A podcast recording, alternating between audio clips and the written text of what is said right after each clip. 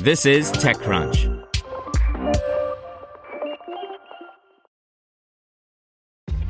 This episode is brought to you by ShipStation. You know, some things take a lot of work, like sending little robots to far off distant planets. And just as that's challenging, so too is running a successful e commerce business, especially when there's so much to do. So I want to introduce you all to ShipStation. Now, I love using ShipStation because of its easy to use dashboard, which makes managing orders and printing labels a breeze and super smooth. Oh, and the customer service is just out of this world.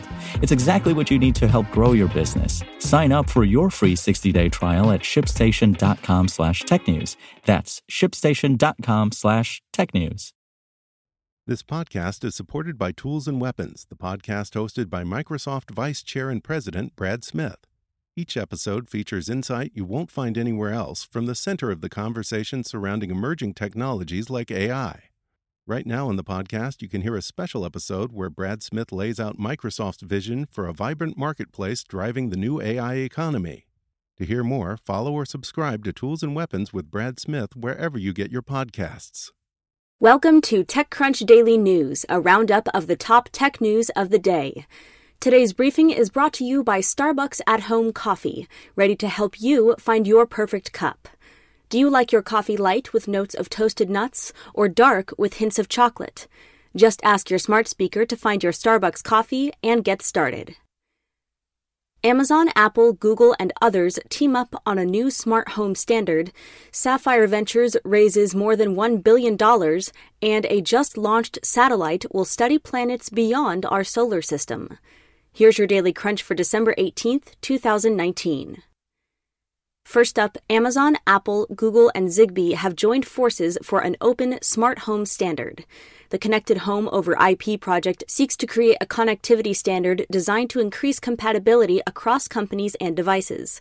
The landscape is pretty scattered at the moment, with each player digging pretty heavily into their own standard and forcing many smaller third party players to pick sides. So the biggest names in the connected home category are reaching across the aisle to create an open source standard. And while the names in the headline are leading the charge, IKEA, Legrand, NXP Semiconductors, Resideo, Samsung SmartThings, Schneider Electric, Signify, nay Philips Lighting, Silicon Labs, Somfy, and Wulian are also on board. In startups, SAP spinout Sapphire Ventures has raised $1.4 billion for new investments. The firm, which focuses primarily on enterprise tech companies in the US, Europe, and Israel, writes checks to Series B through pre IPO businesses. Its portfolio includes 23andMe, Sumo Logic, and TransferWise. In aerospace news, Europe's space agency just launched a satellite to study planets outside our solar system. CHEOPS will specifically be looking to spot exoplanets as they pass in front of their stars, at which point they become observable because they block some of the light emitted from the distant suns. The satellite will be looking to track large planets in particular, with sizes ranging from larger than Earth to those closer to our own medium large gas giants like Neptune. In entertainment, TechCrunch's Anthony Ha reviews The Rise of Skywalker and says it delivers a messy but satisfying finale to the new Star Wars trilogy. He also wonders how any single movie could live up to 40 years of theories and daydreams from millions of Star Wars fans. But, he adds, it's still worth watching. Next up, Tusk Venture Partners, the venture capital firm led by Bradley Tusk and managing partner Jordan Nof, has secured $70 million for its second flagship fund.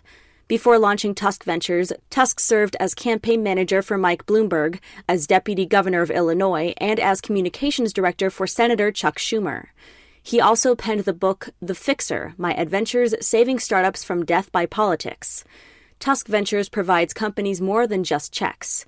The politically savvy team lends its expertise to support companies plagued with regulatory barriers and communications issues, as well as help with grassroots organizing, opposition research, and partnerships.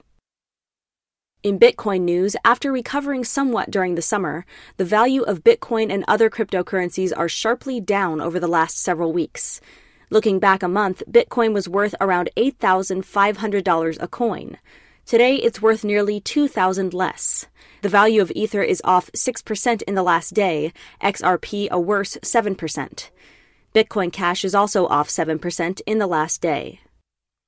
And finally, TechCrunch's Brian Heater outlines how podcasting became an overnight success after more than 15 years in the making. To read the article, 2019, the year podcasting broke, an Extra Crunch subscription is required. That's all for today. Check back weekday afternoons for more from TechCrunch or go to TechCrunch.com. To hear everything you need to know about the week's top stories in tech from the people who wrote them, check out the TechCrunch podcast, hosted by me, TechCrunch managing editor Darrell Etherington. Each week, we go in depth on two or three of the week's top stories from in and around the startup ecosystem and I'll be joined by the TechCrunch experts who covered them. They tell us why the news is so important and what they think matters most to you, our listeners, whether you're just interested in tech or that's where you make your living. New episodes drop every Saturday morning, so be sure to subscribe to the TechCrunch podcast wherever you listen to podcasts.